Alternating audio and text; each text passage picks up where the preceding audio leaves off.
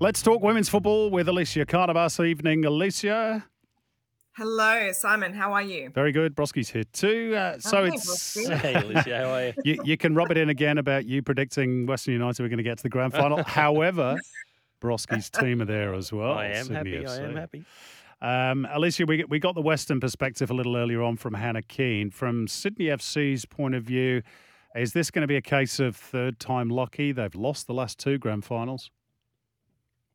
Look, yeah, I think definitely it's Sydney's time. Broski, I'm agreeing with you this week. Bit of a All turn right, of all right. events.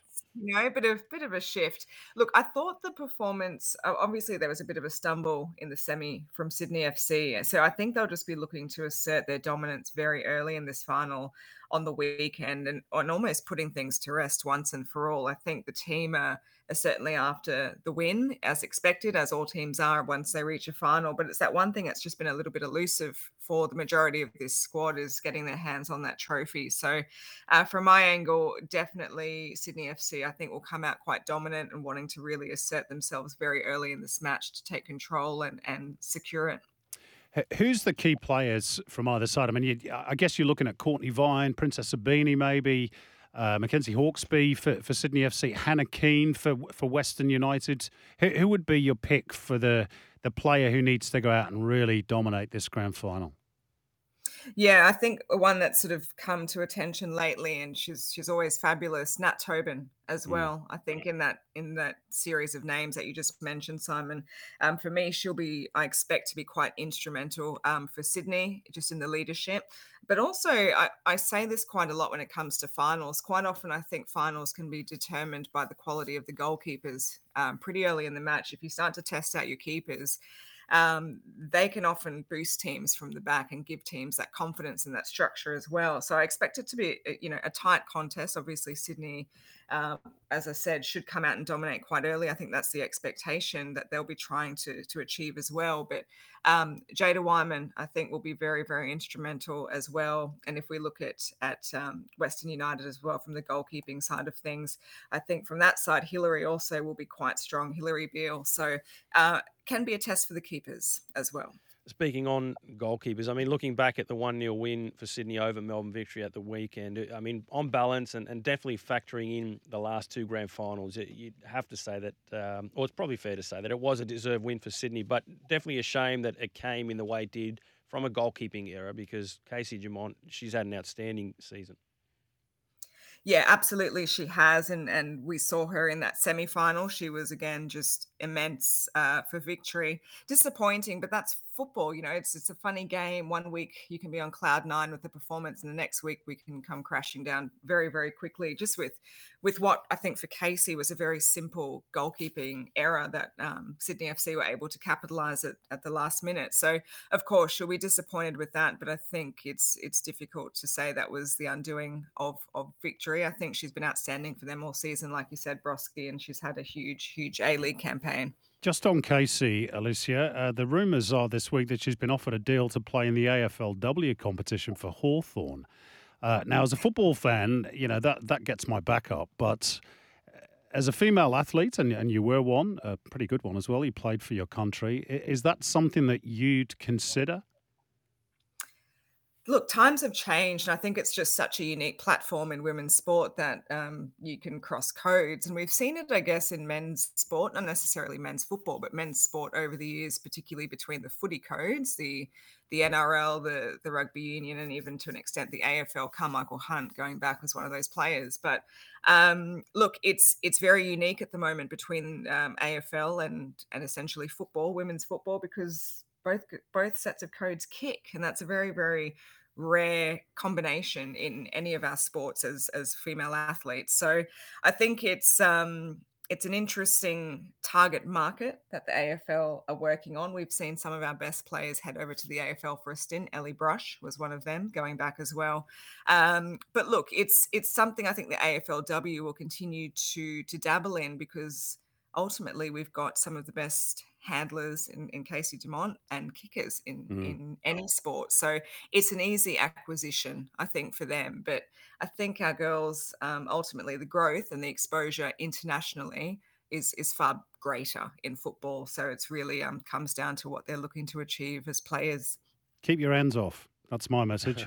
Um, overseas, Elissia, Arsenal got a, a, very good result in the first leg of their UEFA Women's Champions League semi final. They drew 2 2 with Wolfsburg. You'd fancy them to finish the job at home. Uh, Steph yeah. Catley got an assist as well, but there's major drama on the way home because their plane caught fire. Bit scary, right? First yeah. of all, very, very happy to see Steph back on the pitch. I think that's a huge boost um, for Arsenal but also for the Matildas, knowing that we've got players coming back from injury. So huge thumbs up with Steph um, being back on the pitch. But you know, not your average trip home, getting a, a little engine blowout there that basically catches on fire on the runway. So, look, if you're a terrible flyer, that's that's not a good time, um, but hugely unusual. They said it was a bird or something that managed yeah. to get sucked into the engine, and it just it yeah blew up basically. So they had to overnight and um, wait for another plane. Would you, the next day. Were you a good flyer? No, I wasn't. I mean, I'm worse no? now, and I think ever since I had kids, but um, I can't. What, I wouldn't get one on, on, one again if that Absolutely. happened. Yeah. No way. No way. Go on, Broski. Unfortunately, um, yeah, it wasn't such good news for, for Sam Kerr's Chelsea. They um, they were beaten at home by Barcelona one 0 in the first leg of their semi, and um, and Kerr was was kept uncharacteristically quiet. Uh, she also picked up a, a card in that match. Can they turn it around in Spain? Look, it's always tricky uh, to be away from home in in a you know two leg tie. Basically, if Barcelona are just so strong, that's a big win for them against Chelsea away from home. But look, Chelsea have just got so much experience when it comes to these big matches. They've got big match players, and I don't think they'll they'll go and die without without anything left in the tank. I think it'll be a very very close match uh, when they head to Barcelona, but it's going to be tight. I think Barcelona might pip them on this one.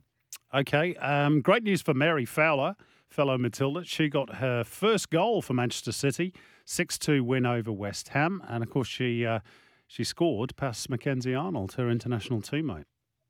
Yeah, look, I, I am happy for Mary just from a confidence angle here as well. We've seen her as one of our sort of future stars of the game, um, but also her performances coming into the Matildas have been really good, just up until she started to lack some minutes um, over there for City. So it's good to see her on the pitch and just getting some some confidence behind her. I know the the score line was was pretty solid in favour of City, but it it does help a player's confidence in mm. that regard to get one into the back of the net, and hopefully she builds from there as we lead into the World Cup as well. Absolutely. Uh, we finish off on a bit of a sad note tonight, Elissia. Um, Ex Matilda Sally Shipard is unfortunately unwell. She's fighting ovarian cancer, and during her treatment, she is unable to work. So a fundraiser has been set up, and uh, the good news, I guess, if there is any out of this, is that the funds raised already are over, well over fifty thousand dollars, which I guess shows the the high esteem in which uh, Sally is held.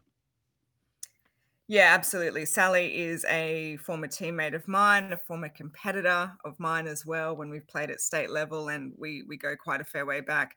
Um, one of the greatest personalities and most likable players, I guess, in the comp and um, in women's football. So um, I'm really wishing her all the very best, and of course to her family as well. But um, a great initiative, I think, from from Alicia Ferguson to get that set up very very quickly and get behind Sally. She's been immense for our game coming through at such a young age and, and playing huge, huge matches for our country. So I wish her all the very best. And I know the entire sort of football com- community is behind her as well.